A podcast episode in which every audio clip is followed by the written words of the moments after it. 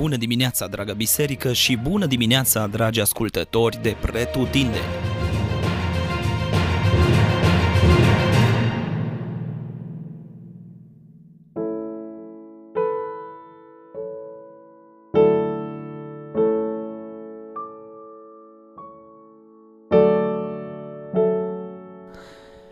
Genesa, capitolul 17 Uite-l pe Avram la 99 de ani.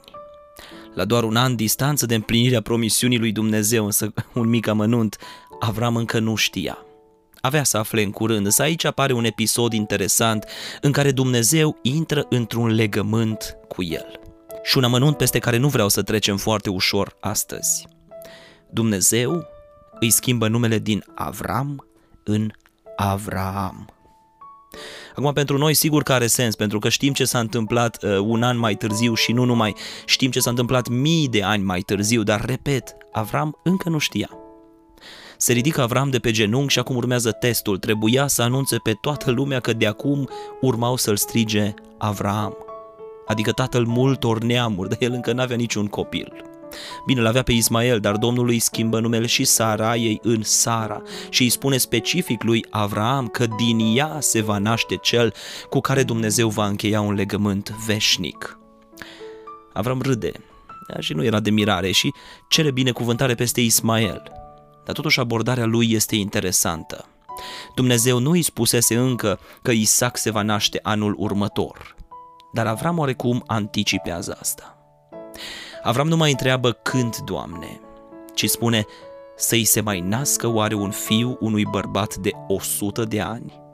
Reținem că el la momentul ăsta avea 99 și să mai nască oare Sara la 90 de ani?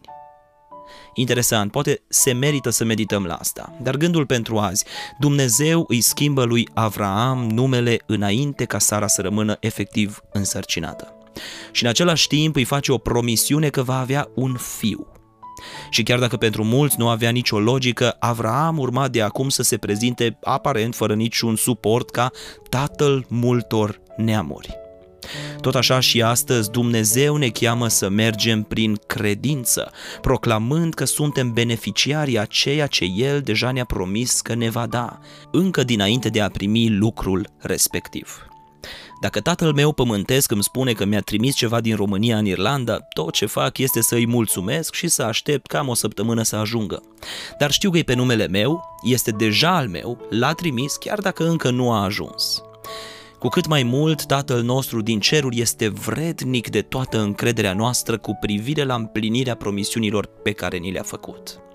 Să nu ne temem deci să proclamăm credincioșia Lui din momentul când am primit promisiunea până în momentul când ea se va materializa. Aceasta se numește credință, iar Dumnezeu este onorat de această atitudine.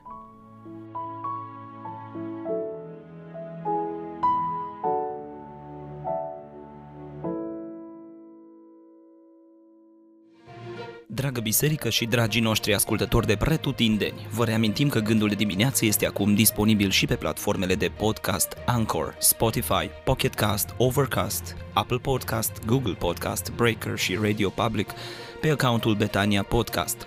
Ne dăjduim în felul acesta să putem fi o binecuvântare pentru cât mai multe persoane.